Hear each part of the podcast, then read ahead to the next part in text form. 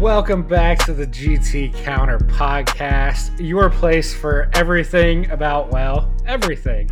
Uh, joining me, as always, is my co host, Grayson Winters, getting good and uh, hydrated for his softball game tonight. Grayson, how's it going over there? Oh, you know, man, it's growing great. Uh, you know, I have to get ready for my big softball match tonight. You know, me against the worst team in the league. I'm good for at least three bombs tonight. Tap it in. If you're taking my prop picks, it's for plus two and a half. Two and a half Alright. what? Two and a half bombs. Dead center field. Risky play, but we'll have to see about that one. The voice you just heard was that of Reid Roelofs, the host of the Moneyline Masterclass podcast. Reid, how's it going, my guy?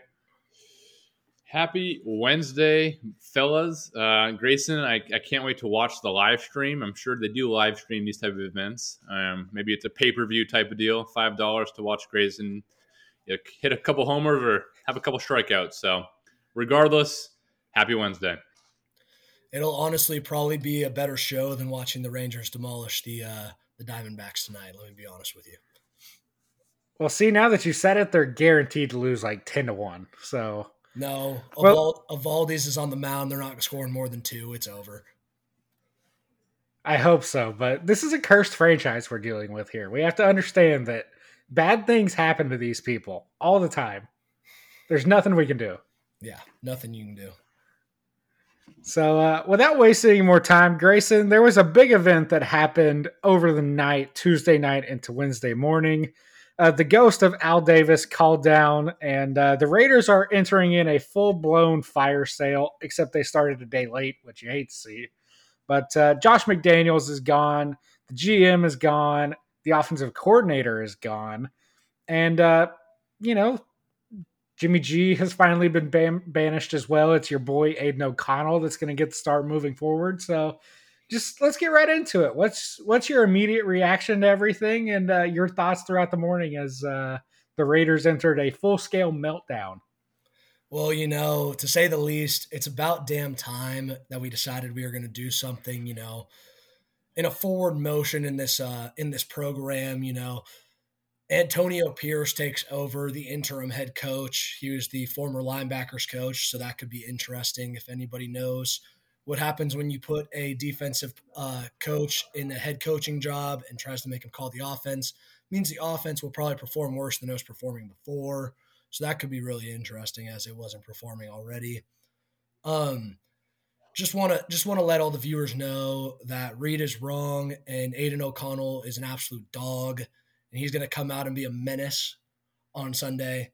Um, you know he can't be any worse than Jimmy G, who through six games is posting worse numbers than JaMarcus Russell's in his rookie year of football, except for you know Jimmy G's thrown five more picks than Jamarcus did through six games. By the way, he's thrown 11. It's pretty cool. Good stat. Um, moving away from the uh, the Raiders being so so rough this year, we're going to talk about what everybody wants to talk about, and that's that not only it was yesterday Halloween, but it was also the trade deadline in the NFL. And the commanders decided that they were going to wake up and just choose absolute violence and trade away both of their two stud edge rushers for a couple Skittles, a piece of lint, and a ball of hair. So the commanders traded Montez Sweat to the Bears for a second round pick, which, I mean, it's, it's probably maybe good value, but he was their first round pick a couple years ago. So you say that as you want. And then Chase Young gets traded over to the 49ers for a third round pick. So it's just just a little bit interesting there. You guys got anything on these uh on these two tradeaways?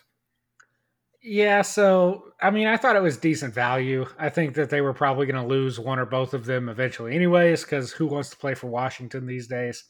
I did think it was funny though. So the owner of the Commanders is also the owner of the Sixers, and I'm sure y'all saw this. So in a one day period, the man traded away Chase Young, Montez Sweat, James Harden, PJ Tucker, and some Filip Petrusev guy who who has since been traded again since he was already traded. But uh, that is generational GM and ownership work right there. Five big time players trade. Well, four big time players. Well, three big time players, and then two other guys traded. So incredible work by the owner. Just incredible like speed and accuracy in getting the trades done, impressive. I don't think I've ever seen it before.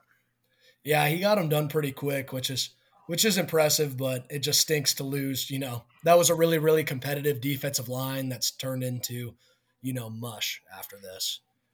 So, do we think that the uh, the Bears are going to be ready to give Montez Sweat an absolute bag as he's he's on his contract end? What do you got here, Reid?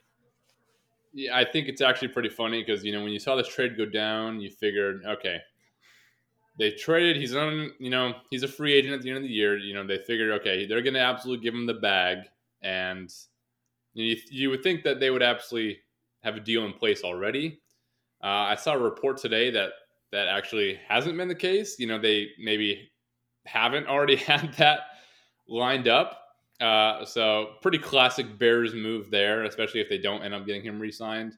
It would be, you know, pretty funny. Uh, he mentioned that he wanted to see, I guess, I guess be around the team before you know making that decision of you know signing long term.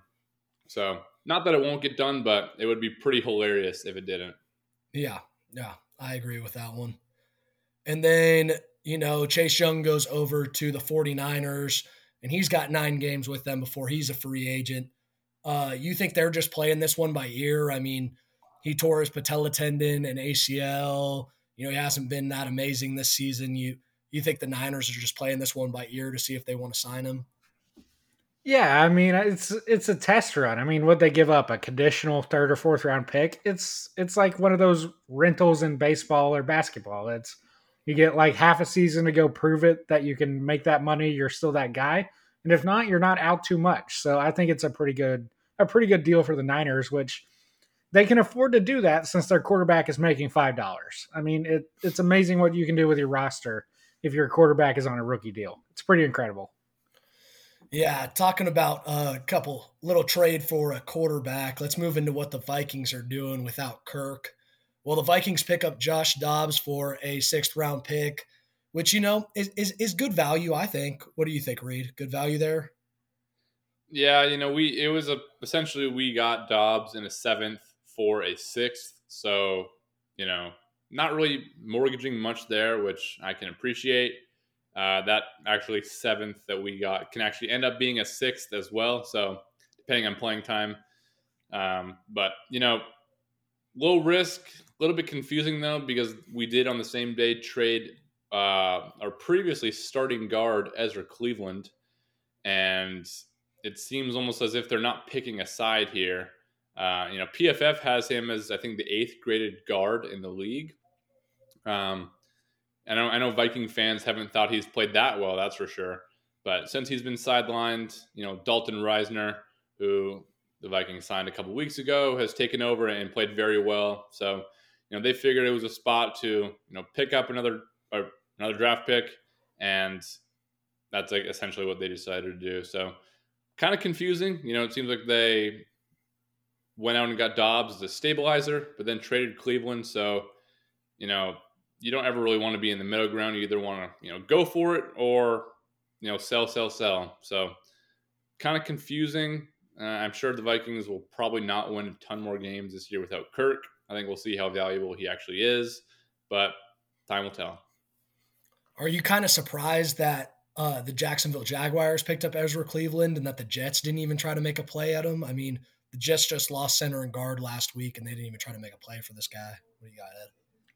Are we sure the Jets are serious? I mean, they're they've got Zach Wilson still out there. If they were truly serious, they would have gone and gotten a better stopgap quarterback. I know they say that Rodgers is going to try to come back, but I just I can't see it. So until they prove otherwise that they're trying to be serious about improving their offensive line, I mean, why should we believe them that they were going to go do something?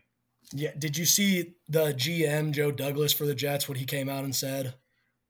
I did not actually. Go ahead and say it. He said that Aaron Rodgers is potentially coming back this season. And he quoted, We expect Aaron Rodgers to come back this year. And he then came back and followed up with that and said he meant back with the team, not back to playing. So I just thought it was kind of crazy that he was just, you know, came out in a press conference and said that we expect Rodgers to come back this year. And then he turns around as soon as he gets out of the press conference and he's like, yeah, you know, Rodgers is only going to be part of the team. So What do you got? It, it sounds like a doctor told him, like, dude, do not say that. That is not what we told you. It's this, it's this new state of the art surgery, man. It's never been seen before. You can completely rupture your Achilles and you can wait four weeks and you'll be ready to go. So it's yeah. actually going to be hilarious if he, if he tries and comes back. It's, you know, Rodgers against the world. We, we do know that he loves the attention. So uh, apparently there's this magical surgery that it will heal it about half the time as it's ever happened. And I guess we'll see. So I just want to put this to both of you. Um, would either of you, if given yes or no, does either Kirk or do Kirk and Rodgers both come back by week one next year? I think that Kirk has already said that he wants to be ready, and you know the timeline. He had surgery this morning, and obviously so f- far away to tell. And I think Rodgers, it's going to be interesting because if he does this new state of the art surgery that no one's ever heard about, I mean, technically, he said he'll be ready by, you know, this year. So I would I would imagine that if things go well, but I mean, how? I mean, are we even are we banking on this actually happening? I don't know. Some some people seem to think it's a little bit conspiracy that was it even torn completely or what's really the deal going on. So I, I would imagine we see them both week one starting. Um, throwing out a little prediction, I think Kirk will be a Viking next year as well, uh, even though he's an impending free agent this year. So uh, we'll see. But I do think they'll be both starting week one. Yeah, I can agree with that. I think there's no way that both of them don't uh, start week one. I know that when Cam Akers tore his ACL, he was out for, you know, right under five, or not ACL, his Achilles. He was right under five months. Um, and he came back, and he probably wasn't the same player because he kind of rushed to come back. But when Terrell Suggs tore his, he was back exactly after five months. So I think that's kind of the like you know the timeline is around five months for a full tear. So I could imagine that he'll be he'll be back right on time. So moving into another trade, we got, and Reid might be excited about this one. We got Rasul Douglas was deemed a culture misfit for the Packers and got traded over to the Bills. The corner has had 10 picks and two pick sixes over the last three seasons with the Packers. Yeah, I, you know, nobody likes Green Bay, so I'm sure he's pretty happy to get out of there. You know, me and Edsel were fortunate enough to go tour that stadium. And, you know, besides there, not a lot going on. And I guess they deemed a cultural wrong fit. So I guess who are we to say? Um, I was actually kind of surprised they netted a third rounder, but you know, I guess I guess we'll see. And you know, the Packers aren't going anywhere this year, so cultural misfit is such a weird way to say we're trying to lose games to improve our draft position. Yeah, I was thinking the same thing. I mean, this guy is a freak show stud. Um, so this is a great. I mean, this is a great pickup for the Bills. So yeah, this is this is huge for them. And then the final trade that I'm going to talk about is Jonathan Peoples Jones leaves the Browns to the Lions for a sixth round pick. I think this might be a really good receiver to add on to this to this Lions team. What do you what do you guys think here? Yeah, so no Marvin Jones, who stepped away from the Lions due to personal issues. So they needed a receiver to kind of help fill the gap with Amon Ra and the tight end Laporta. So I think he's probably a solid pickup for what you had to give up. A sixth round isn't a six rounder isn't bad. He was kind of stuck in the depth chart in Cleveland, so you take the the low risk the low risk shot and uh, hope he turns out. Otherwise, you just kind of you got to put more on Amon Ra. You got to put more on Laporta. You got to put more on your your running back Jahmyr Gibbs, and he's already been worked pretty heavily with David Montgomery out. So yeah, it's just, you know, extra stress, but any depth at that position can be really helpful as you go forward. Yeah, I don't think they're honestly too pleased with, you know, former first rounder Jameson Williams. You know, he's kind of a all or nothing type of guy. You know, he's he's very fast and he can beat you deep, but he's had a, a decent amount of drops and just not a great start to his career for a multitude of reasons. Um, too much time spent on DraftKings and probably should be catching the jugs machine. So, yeah, I, I think that's another reason they went out and got a receiver. Yeah, this guy kind of like, you know, kind of like spoiled his career almost. I mean, he, you know, some guys go to jail for crashing their car into somebody else and some guys gambling in their career. So, I mean, it's, it's kind of an interesting place to be for a, a receiver in the NFL nowadays. Probably not the ideal spot. So, moving into a couple game day breakdowns, you know, want to start with the Thursday night game as the Titans head out to Heinz Field in Pittsburgh. And, you know, we're on the Will Levis experience. You know, he's still going to be the QB1 as Tannehill is still recovering from an ankle injury. And, you know, Will Levis kind of lit a fire underneath this Titans offense last week as he threw for four touchdowns against a good Falcons defense. Um, the only thing that worries me in this game is that Will Levis's girlfriend has gotten back together with him now.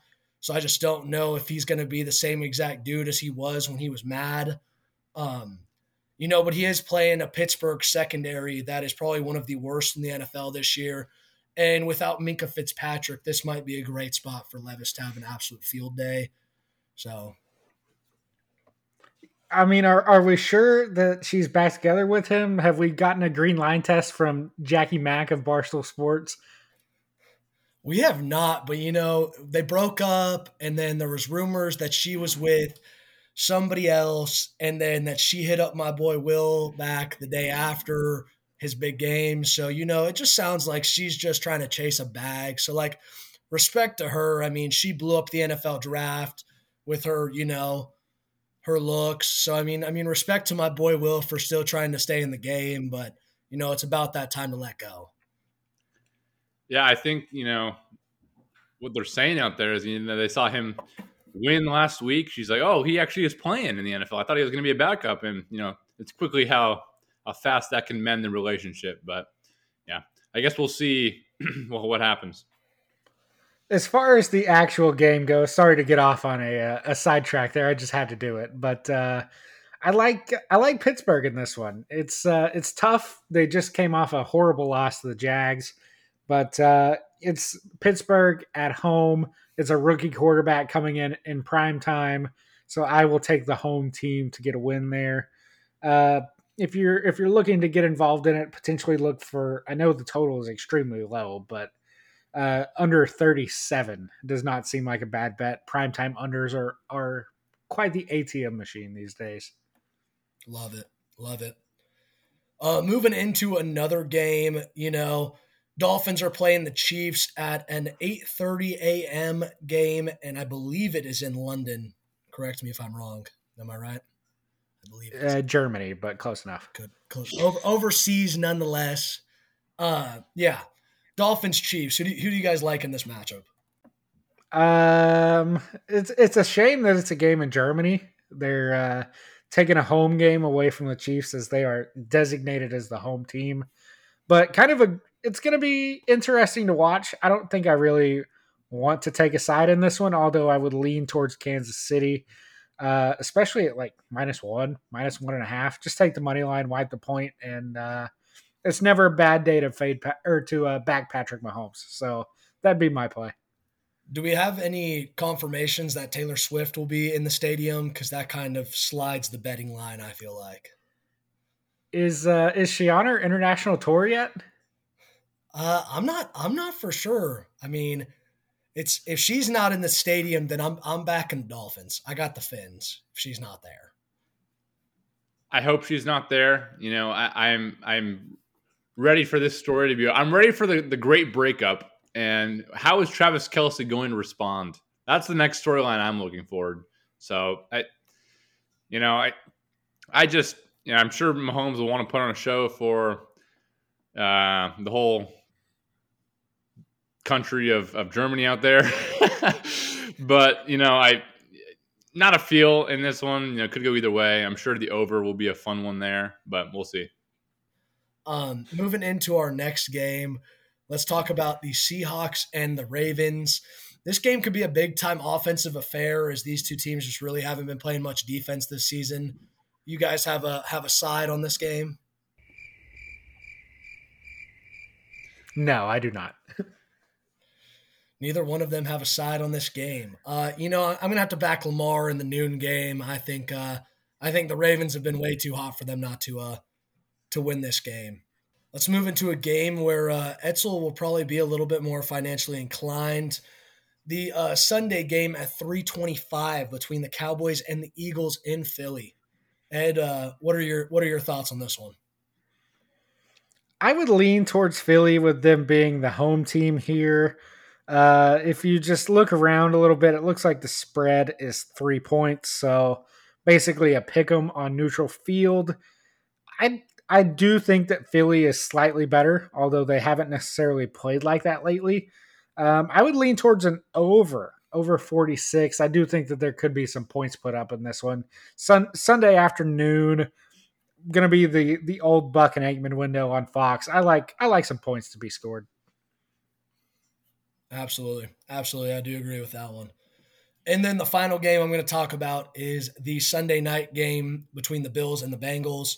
You know, the Bills are coming off uh, another loss, and they're they're kind of you know they kind of seem like they're trending downhill. While on the opposite side, the Bengals have won four games straight. So, you know, think this is probably a good spot for the Bengals at home to get another win over a very competitive Buffalo team. So you you guys have any opinions on this one before we Ed?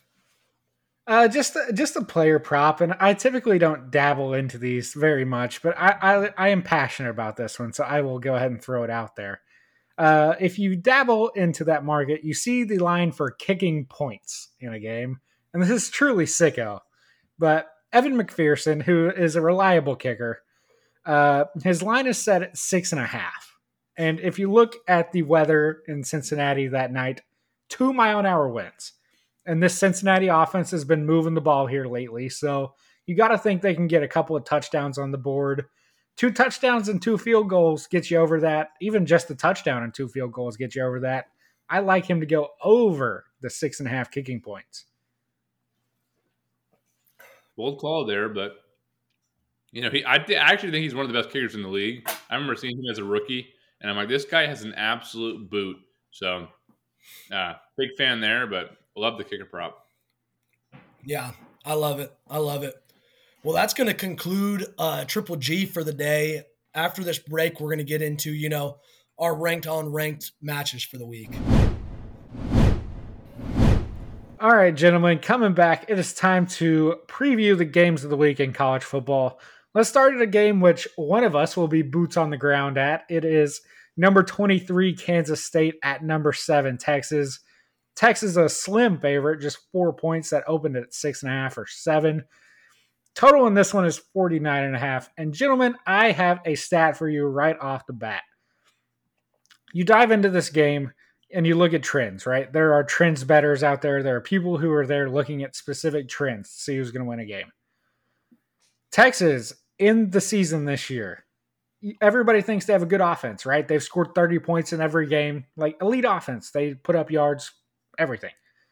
You look at their record in the over under, they are one and six in the over and under. That means six out of their seven games have gone under, including all four of them at home. So in this game, you look at the total, it's 49 and a half or 50, depending on where you can find it. I think an under is a really good play, especially with Maalik Murphy running at the quarterback position. Uh, it's just got the feeling of like a grind fest, like 24 20, 24 17, something like that, especially with Texas's red zone struggles. In terms of making a pick on the side, I think Texas wins in the must have game, but uh, would rather take the under. I, full transparency, I have Kansas State at six and a half that number is no longer available, so I cannot condone for it. So, Grayson, what do you have on this one? I think to add on to Etzel's point, I think Texas needs this to be to hit the under. I think a scoring a fest for Texas is probably not the ideal position. I mean, Kansas State's the number five offense in rushing and number 11th in overall scoring. I think if this game becomes a shootout, that it's not one that Texas can win, especially with Maalik Murphy at quarterback. This is an interesting one. You know, and I am lucky enough to be there live to see it happen unfold. Um, yeah, this is this is a tough spot either way. This is definitely going to be a stay away for me, just because I could see this going either way. You know, does Texas have enough to pull through without Ewers. Man, I think it's going to be probably a defensive battle, and you know Texas defense is going to have to step up. It's a really interesting stat. I haven't heard that one Edsel that you brought up about you know Texas scoring 30 in every game, and still maybe that's a, a good sign of their defense being able to put up you know better than I would have expected. So, if I was to take any side on this, I probably like Kansas State plus four, just because you're playing the backup, and you know they're playing as good a football as maybe anybody in the country right now. So, yeah, I think I I would like that plus four on the road. Um, would have been really fascinating if Ewers was playing. That number would probably be even higher. But yeah, not super confident, but you know, we'll see what happens. You know, it is in Austin, so there was the horns there. But yeah, I think this is going to be a probably a pretty close one possession game either way. Yeah, I agree with you. So let's move on to a bitter rival of Texas. It is OU and Oklahoma State in the last Bedlam game for the foreseeable future. Uh, the spread on this one, gentlemen, is interesting. Opened up about seven and a half. It's down to five and a half or six, depending on where you get it. Total pretty high at 61. Uh, if I told you that Mike Gundy's team was three and one straight up as an underdog, would you believe me? Because that's what they are. And uh, if you take out that loss to South Alabama, which was an absolute just dumpster of a game, uh, this team has been really good, man. Ollie Gordon is running the absolute crap out of the ball.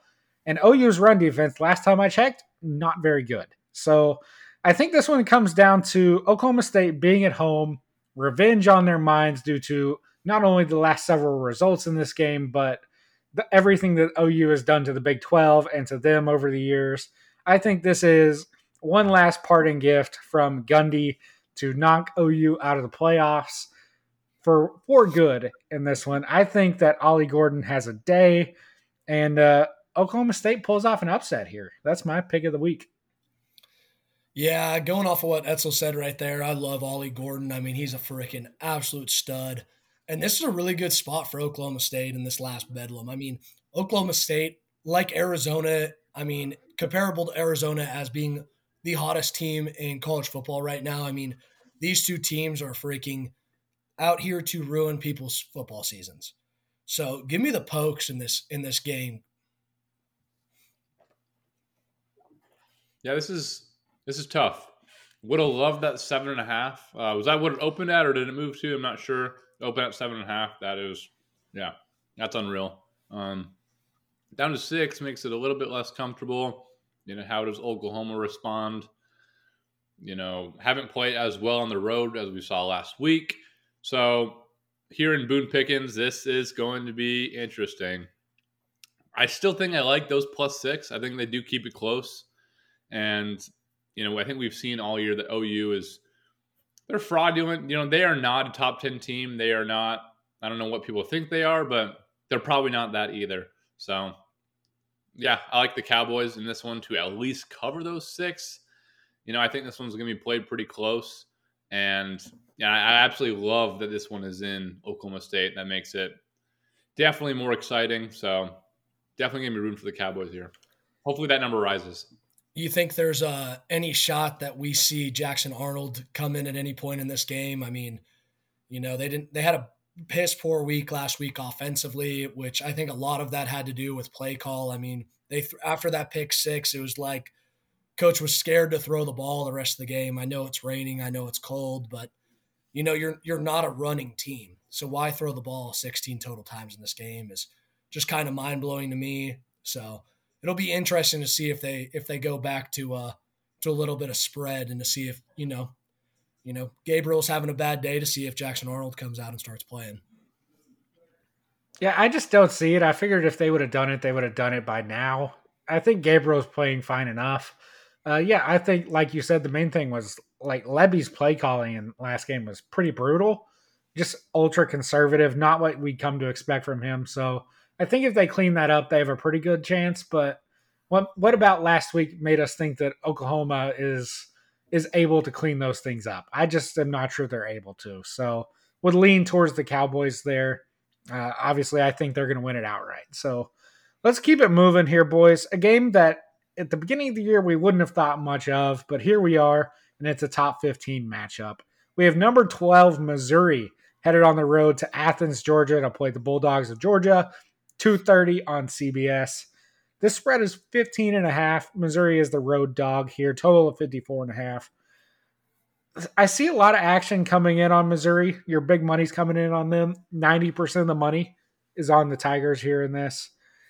I think they can keep it close, but I've been burned by Georgia too many times, even though they are one and six against the spread. I want to pull the trigger on Missouri. I just can't get there. So it'll be a pass for me. But interested to see your thoughts on this one, Grayson. And then over to you after that Reid. You know, I want to say that Mizzou would be able to keep this game close just because, you know, Georgia has been sleepy in a lot of games this year, but the games that Georgia hasn't been sleepy in are the games that matter. So I would not be surprised if if this game was well over Georgia's cover, if Georgia just simply came out and just blew Mizzou out and just, you know, kind of killed them in, in all aspects of the game. Carson Beck's been playing really, really well the last couple of weeks. Um, and I, I expect him to continue that. So I think we'll see a decent amount of points in this one. Uh, I actually like the over. I think Missouri's offense is really good. Luther Burden has been, you know, killing it at that wide receiver spot, and you know might be one of the best receivers in the country. Um, still a sophomore, so he's unbelievable. Uh, in Georgia, you know, this plus 15, you know, regardless of where you see it, I, I'm seeing a plus 15 here for Missouri, I that's a lot of points. You know, out of all the teams that have, you know, it seems like Georgia's spread each and every week is you know 13, anywhere from that 13 to 14 and a half range um, these last couple of weeks, and I think Missouri by far here is the best, I guess, test for them. Uh, so if I was to bet, I think they would cover that. I think you know they can score with just about anybody.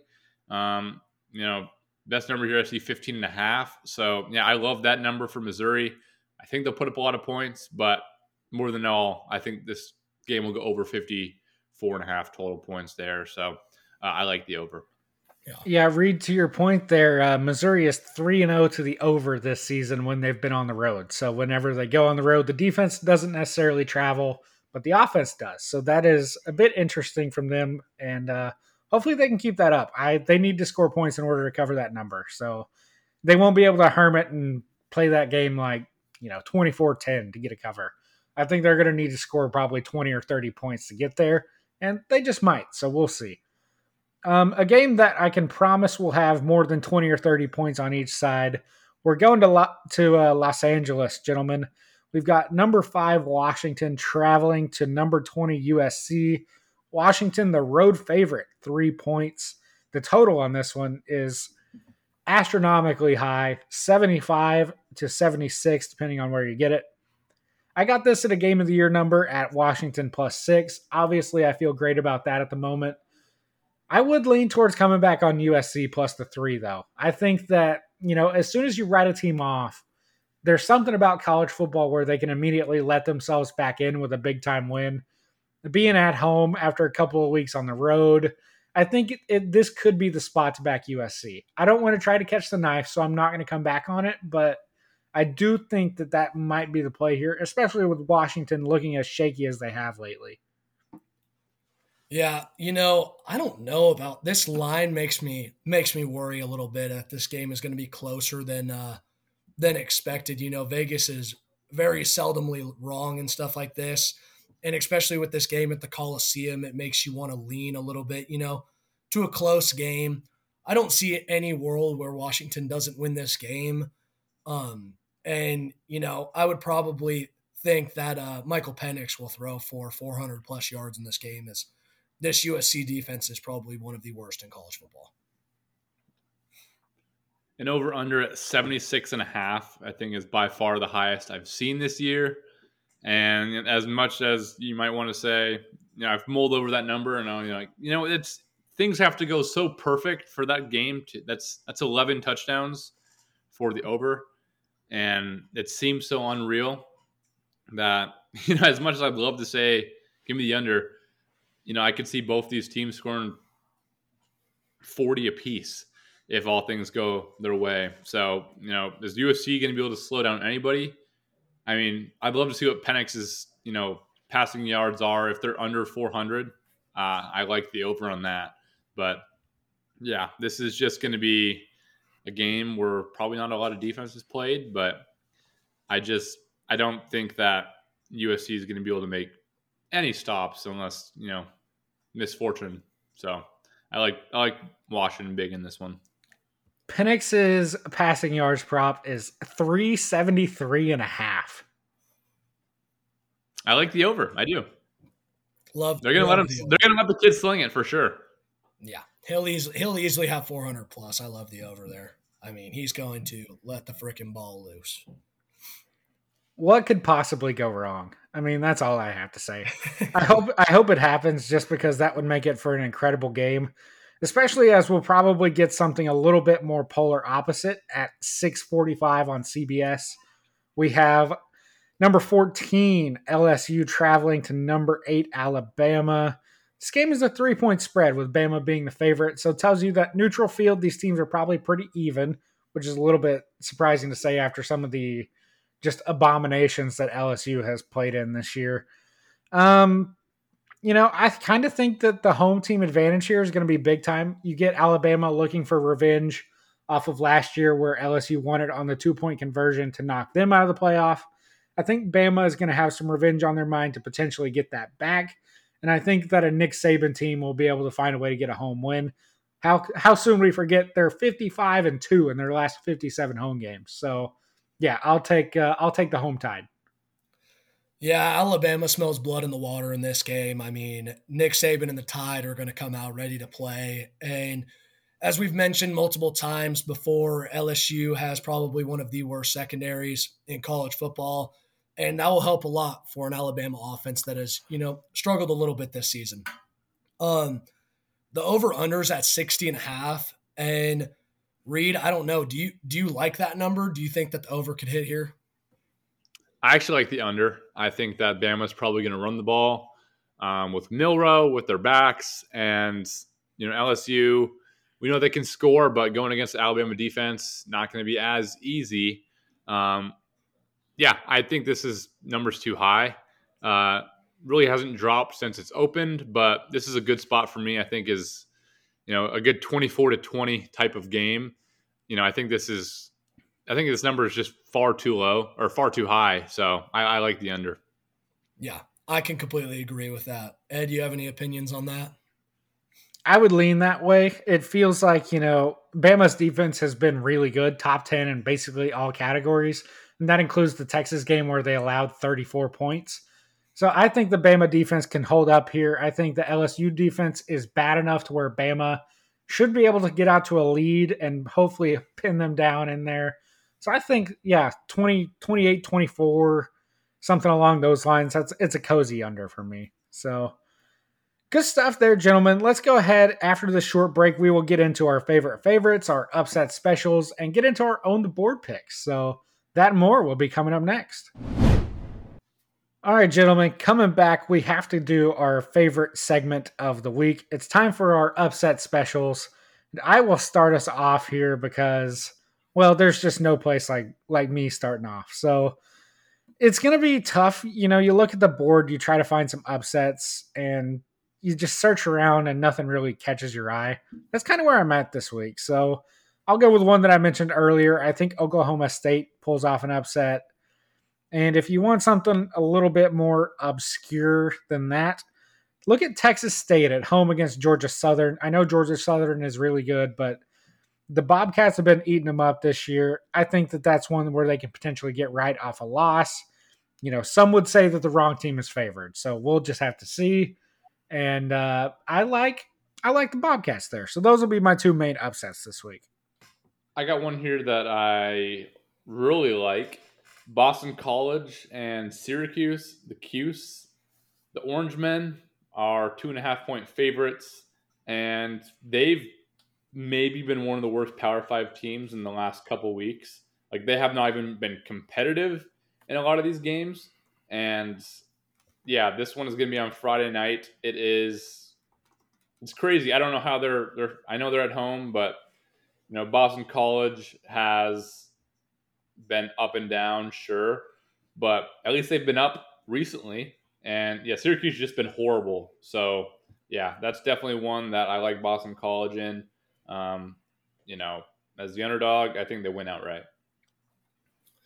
Yeah, a game that I love this week is, you know, Noah Fifita and the Cats playing UCLA at home at 7 p.m. You know, I love Arizona right here. They are the hottest team in football.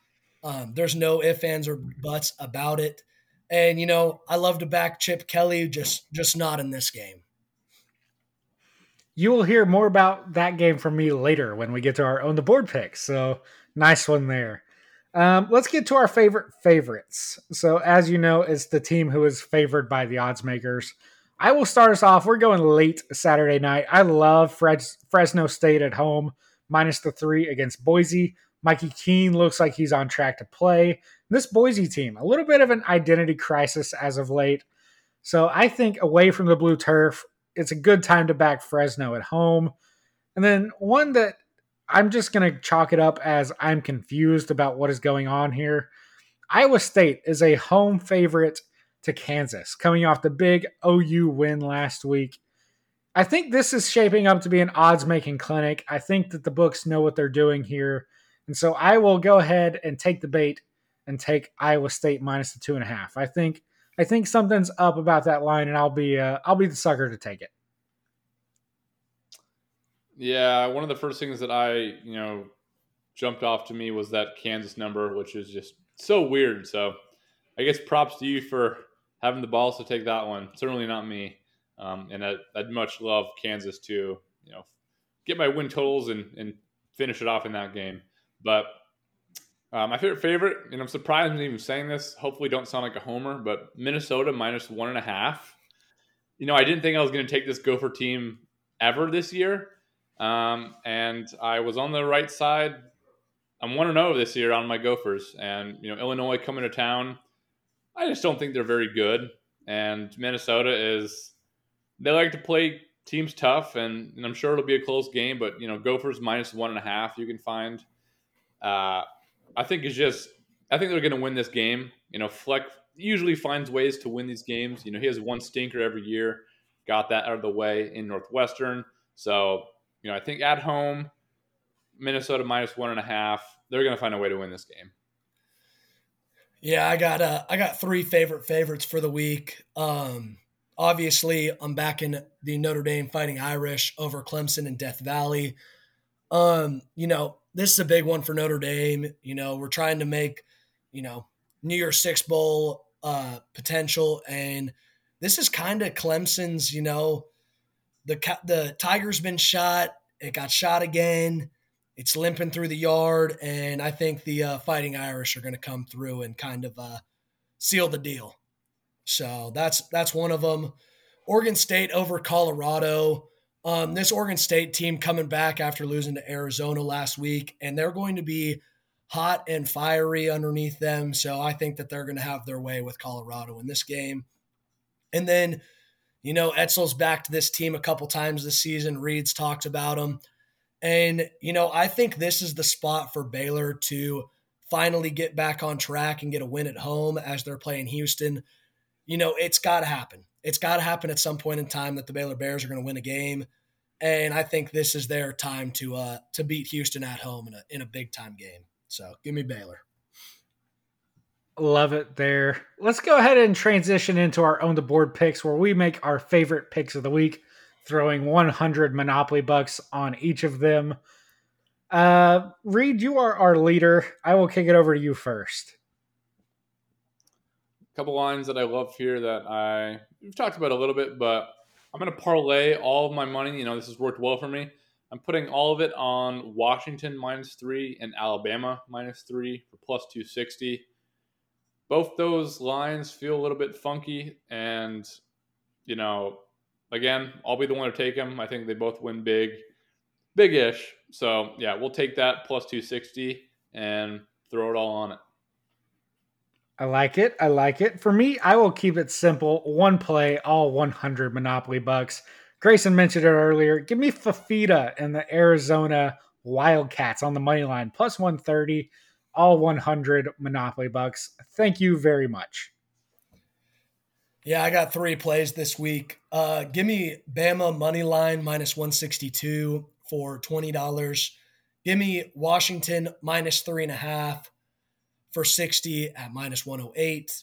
And then give me Oklahoma State money line $20 plus 202. Love it. I see some crossover there. We all kind of like the same things. That uh, means we're either all going to walk away winners or losers. I can't wait to see what happens. Yeah, so, I think, uh, yeah, I think we all got to like the same things. I mean, this the line for the Washington game seems kind of kind of funky. So I'm I'm I'm selling the bait. I'm on it. That's fair. That's fair. So coming up next, let's get into odds and ends where we talk some NBA, we talk some baseball, and then we have to talk our odds and ends, our top three draft. We got a good one cooked up. The top three sports days of the year. So that and more shenanigans that you come to know and love us for will be coming up after this break. All right, boys, it's time to talk some basketball coming out of the gates here. We're putting basketball ahead of the World Series just because the World Series game is on right now. Uh, so we'll wait for more of that to develop before we talk about it. But uh, here to take his victory lap on the undefeated Dallas basketball Mavericks is uh, Grayson Winters, everybody. You know, I told you guys early in the year that the Mavs were going to win the NBA championship. You know, this is how it works the last time the Mavs won the NBA championship was the last year that the Rangers were in the World Series. You know, there's special things going on in Dallas right now. And that's why I already put $100 down on the Mavs to win plus three, 3,500. So it's simple math. When the Mavs win the NBA championship, don't come crying to me about my winnings, okay? I'm not sharing. You smell that, Reid? It smells like cap in here whole lot of cap. I'll tell you what, Grayson, if they happen to win it, you know, I'll I'll go to the parade with you. I'll I'll jump on the parade. I'll give Luka a big old hug, a bear hug. Um, it's just not going to happen. You know, they've played a bunch of clowns so far. Wait till they play some teams that'll actually be in the playoffs, and we'll see that they actually are not going to be able to defend anybody. You know, Dwight Powell, as much as he tries hard, it's Dwight Powell. So I, I don't see this team you know, I'd love to see them make a move, you know, something to, you know, get them over the hump, but I, I don't see it at this point. Hey, together with uh, Tony Brothers, they were able to defend uh, Wemby pretty well. He only played like 15 minutes, five fouls. I mean, the foul to minute ratio, that's strong stuff. That's great defense. Yeah, it's just, they're going to need to have that pretty often if they're going to, you know, any big man that comes to town is you know, good luck. I, I, I can't wait till the Nuggets come to town and you know Dereck Lively is uh, having to guard Jokic and it's going to be trouble. Well, you'll get your wish because they go to Denver Friday. Yeah, with, along with the uh, the mile high there and Jokic, that's a tough night. Go ahead, Grayson. Yeah, they, yeah. Uh, I don't know. I'm I'm backing this Mavs team. I think that they're going to dominate the Hornets on Sunday. I think that will be an absolute demolish fest. And uh, yeah, I think it's everything that uh, this this is the season. If the Mavs want it, this is their year. I'm I'm Luke all the way. That's what we love to hear. So let's go ahead and get into some of the main storylines here of what the season has played out like so far. Uh, obviously, late breaking here in the past little bit, uh, past couple of days. The uh, the James Harden situation has worked itself out. That's right. The fat suit worked once again, and he has been traded to the Los Angeles Clippers, who I would like to know what they're doing. But uh, Reid, I just want your general thoughts on the trade. It was uh, James Harden, PJ Tucker, and our guy Filip Petrusev over to uh, the Clippers, and they got back some some spare parts, some expiring contracts, and uh, a first round pick and a pick swap. So, just your general thoughts on what the deal was you know, I think we know exactly what's going on. Is the Clippers, you know, they're stars. They play. They all probably play thirty games a year, so they just figured, well, all four of them can't be hurt at the same time, so let's just shuffle them in and out. And you know, Kawhi will play Tuesday, Paul George will play Thursday, and that'll probably be something like that the rest of the year because they're all pretty old and they're all pretty fragile. So yeah, it's I guess it's I guess it's fun. Um, and the Clippers are certainly going all in. Um, you can't fault them, I guess, for you know giving up what they gave up. They held strong and you know didn't have to go up Terrence Mann. Uh, not sure if you got to see the video of James Harden walking in and Terrence Mann looking very excited. Uh, that was not the case. He kind of looked up and looked back down, and you know could tell wanted no part of that introduction. So I'm sure everybody else on the team realizes that this is a four man team, uh, a little bit of a click type of vibe. So yeah, to be interesting. I don't see them even. You know, they're not to win at all. I don't care how much talent you have. This is just. It's just. I don't even know how much talent they have in general. I mean, all these guys are, you know, you know, probably past their prime. A majority of them are. So it's a lot of personality and you know, not a lot of game, I guess, to back it up in terms of you know what they have been in their prime. They're going to be rotating through the injury report like a rotisserie chicken, Reed, just around and around they go. And the funny part is, you know, when if any of these people get hurt, you know, about 300 million of their you know team about 260 of them are in those four players. So if they're not in the game you know we're going to be hearing uh, jackie moon come in for the clippers. So a lot of no namers that you know people will have no idea about just because you know they all their money has gone towards those four, those four players. So. Yeah absolutely. And uh, just some other teams that have been interesting so far. Uh, on the sixers the tyrese maxey agenda is strong at the moment he started the year 15 to 1 to be most improved. He's already the favorite at 3 to 1. Uh, so like that one. The Thunder, 3 and 1. They are as fun as we had thought. So love to see that. Uh, the Grizzlies, as we mentioned, 0 and 4. No Ja Morant, no big man, and it's a complete disaster. The other team that I feel like I have to mention here is the Indianapolis or Indiana Pacers. They are based out of Indianapolis. Uh, Rick Carlisle has the boys 2 and 1. Uh, Tyrese Haliburton, one of my favorite guards in the league, is absolutely cooking at the moment. I love watching him play. So hope that they are able to keep that up. Uh, Reid, I know you have some thoughts about the Wolves and some other teams around the league. So let's go ahead and hear you fire it off.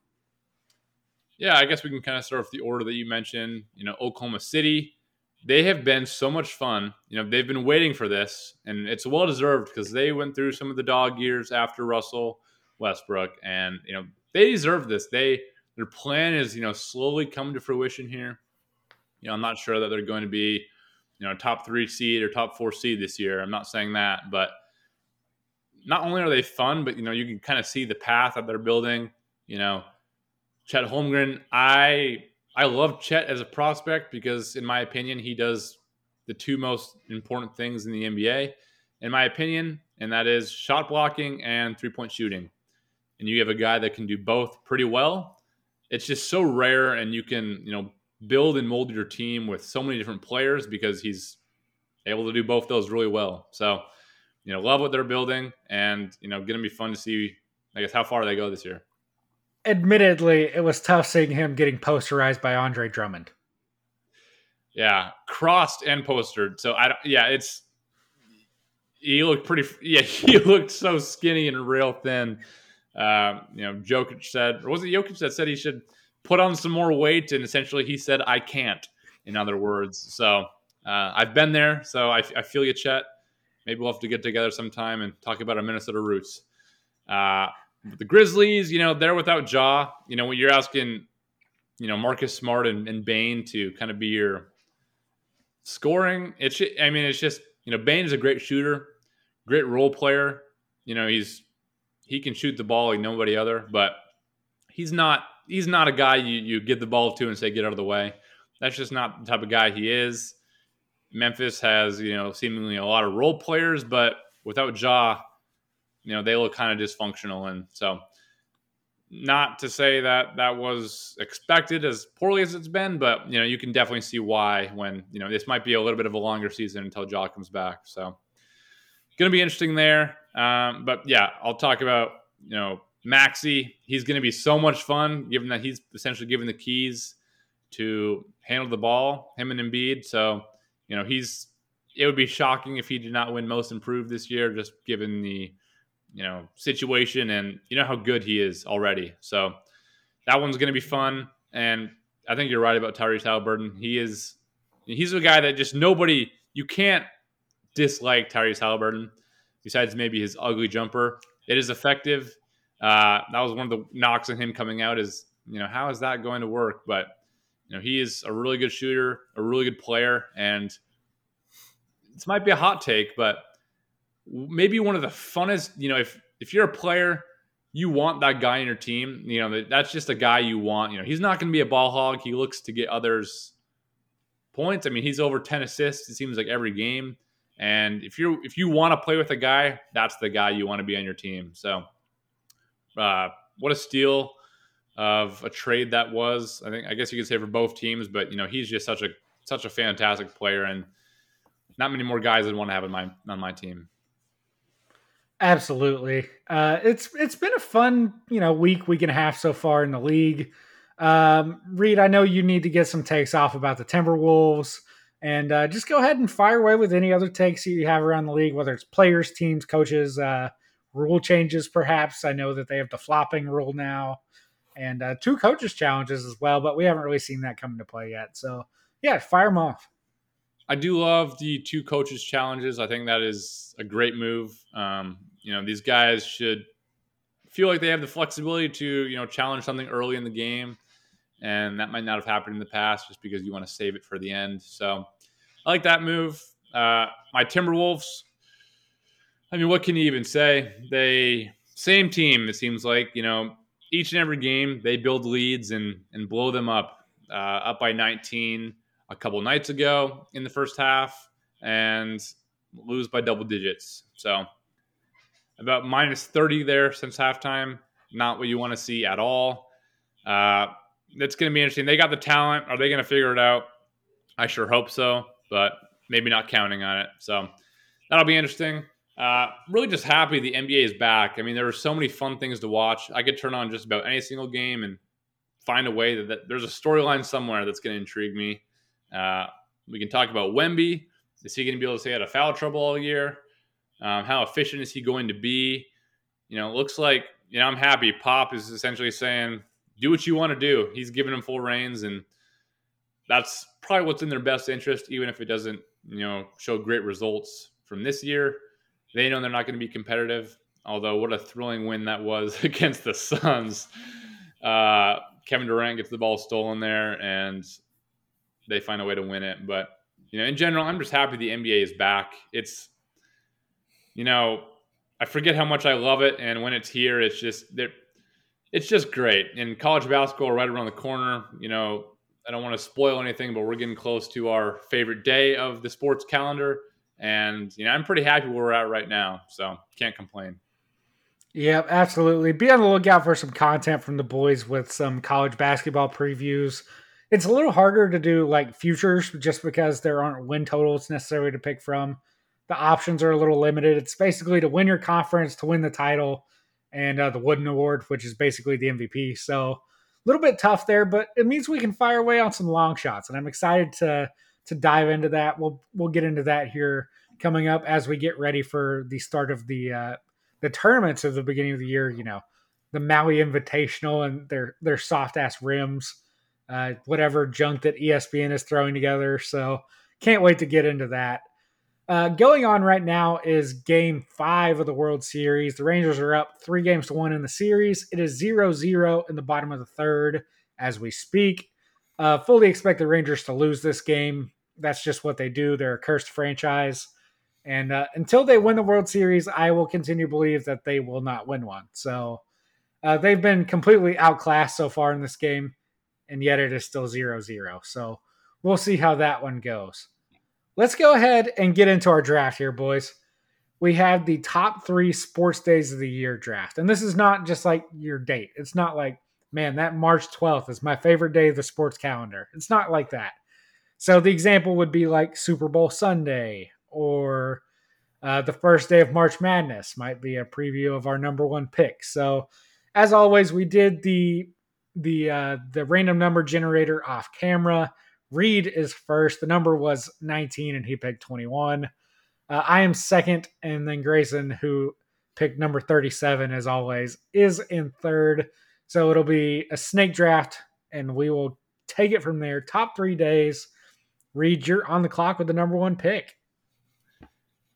You know, this might not be the popular pick in terms of you know what people think about when they think of you know the sports day that gets everybody excited, but I truly don't think there is anything better than the opening day of March Madness. We're talking about that Thursday, and you know there are about 32 games, or yeah, no, there's 16. Oh, what is there? 32 games. 16, Whatever. 16 games each day, Thursday, Friday. 16 each day, Thursday, Friday. So, yeah, those first two days, uh, and you know, I don't know if I'm allowed to say the first two days there. Probably not. No, we're gonna go for first day. That's fine. Um, but yeah, that's going to be something that, you know, for probably the rest of my life, I'm going to have to take Thursday, Friday off just for those, just so I can have that first weekend. And then after that, you know, things settle down a little bit. But yeah, just, just electric. Every single year there are upsets. We all love it. We all don't necessarily expect it, but it's a great time to, you know, maybe go to your local sports book and, and find every single TV that they have and just have a good time, rewind or re- relax, and you know watch all these games. So that's definitely number one for me. Um, not not much of a question there. It is the the single day, and uh, yeah, so Thursday of March Madness would have been my pick as well. Uh, but that leads me into the second pick here, and uh, conveniently enough, there are two days in the start of March Madness which are mirrored. They both have 16 games each day. And I will take Friday of March Madness. That is right. The second day of March Madness. It's like the first day, but you get to do it all over again. It's fantastic. Plus, it's a Friday. The vibes are high. You get to, it's just perfect. The, the first day sets the vibe, the second day follows it up. And there's always some crazy upsets on day one. Please see Furman over Virginia last year. Shout out to the king, Kevin Harlan. And uh, yeah, it's a fantastic, fantastic day of sports. I will take it happily with the second pick. Yeah, y'all gave me two good ones right here, I think. Uh, let me go ahead and take Super Bowl Sunday in my number one spot. You know, there's very few things better than uh than the Super Bowl. You know, gotta love it. Um, sometimes the Super Bowl is actually played on a Monday. Am I wrong? I feel like it's not always played on a Sunday. You would be wrong. It's the college football final that's on Monday. That's on Monday. Okay, good. I thought I thought I was wrong.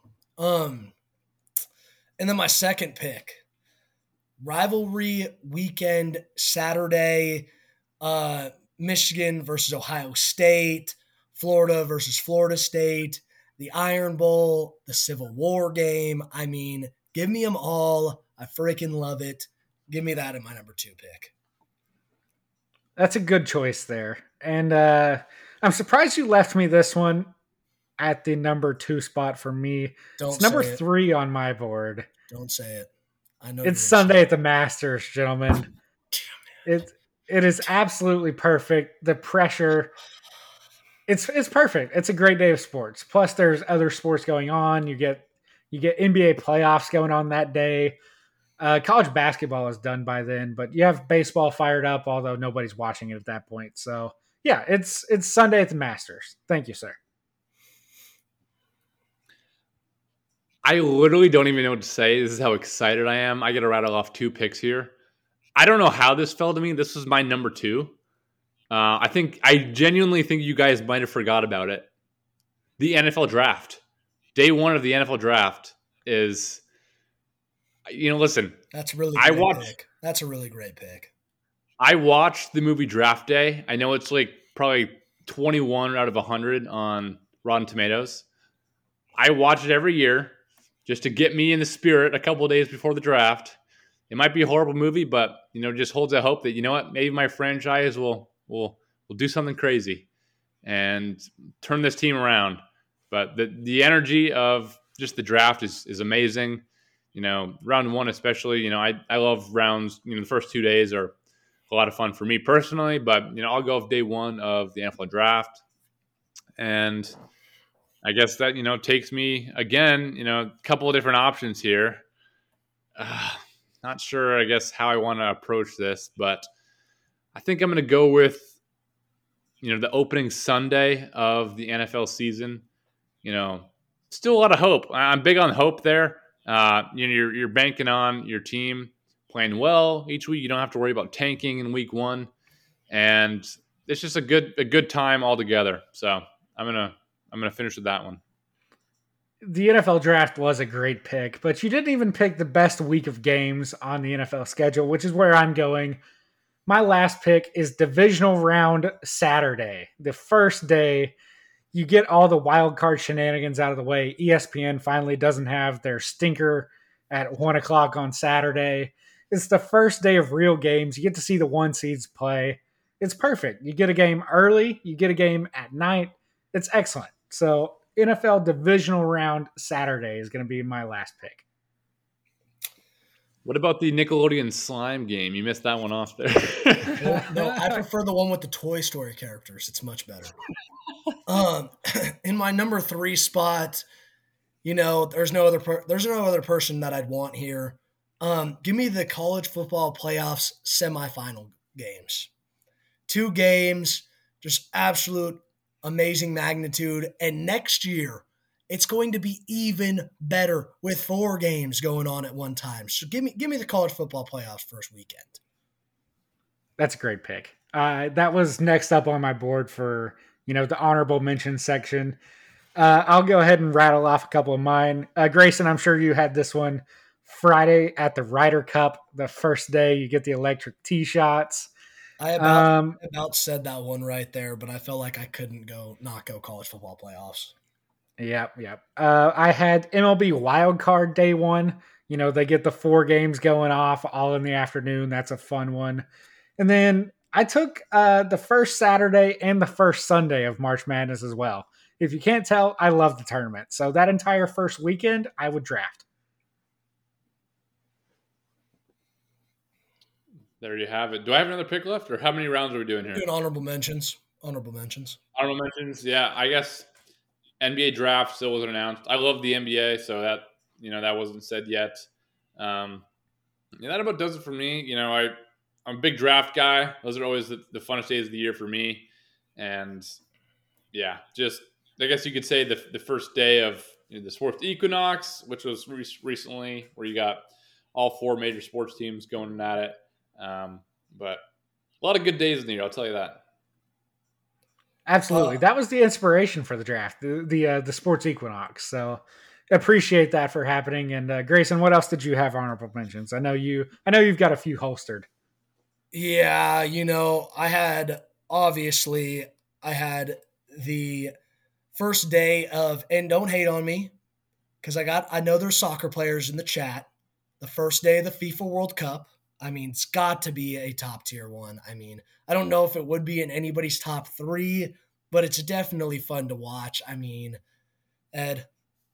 It, it depends on who the host country is. If the host country is bad and they're playing the first match off, take it away. But, you know, coming up, we have America, the USA hosting the World Cup here soon. That first match on the first day of the World Cup will be electric for sure. Yeah, I, I completely agree. And then, you know, I'm staying soccer here. I'm going to have to go with El Clasico, you know, Real Madrid versus Barcelona every single year. Not, it's not even the game that's fun to watch. It's the fans in the stands getting hammered drunk is what we want to watch. Um, no, Ed, we do not want to watch El Asico. Um, that, Speak for yourself. I thought we talked about places that we'd. I mean, I would rather watch paint dry on the wall. Um, yeah, no, El, El Clasico. Um, the fans on the stands are just getting hammered drunk. It's just, it's just the place to be um, for those games. And all of a sudden, you know, people like watching, like watching um, MLS because Messi plays now. I mean, people were liking watching the MLS championship because Messi was playing. So don't know if I watched. I didn't watch any of the games personally, but I know a lot of people were enjoying watching them. So, I mean, speak for yourself. I know many, many people who would like to watch El Asico over and over again. Me being one of them. I mean, now that Brian Ferentz is leaving, though, I'm not sure it'll have the same luster, but it's still a fantastic game. I agree. I agree.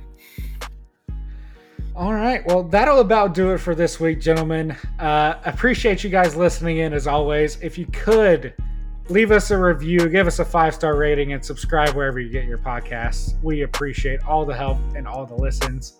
So that'll do it for this week. We will be back Monday for our weekend recap. Can't wait to watch all the games this exciting weekend, and uh, we'll we'll recap with Reid on Thursday about uh, Kansas State, Texas. So until Monday, we will see you later. Go win some money, be the man in the arena, have a great weekend, and peace out, everybody.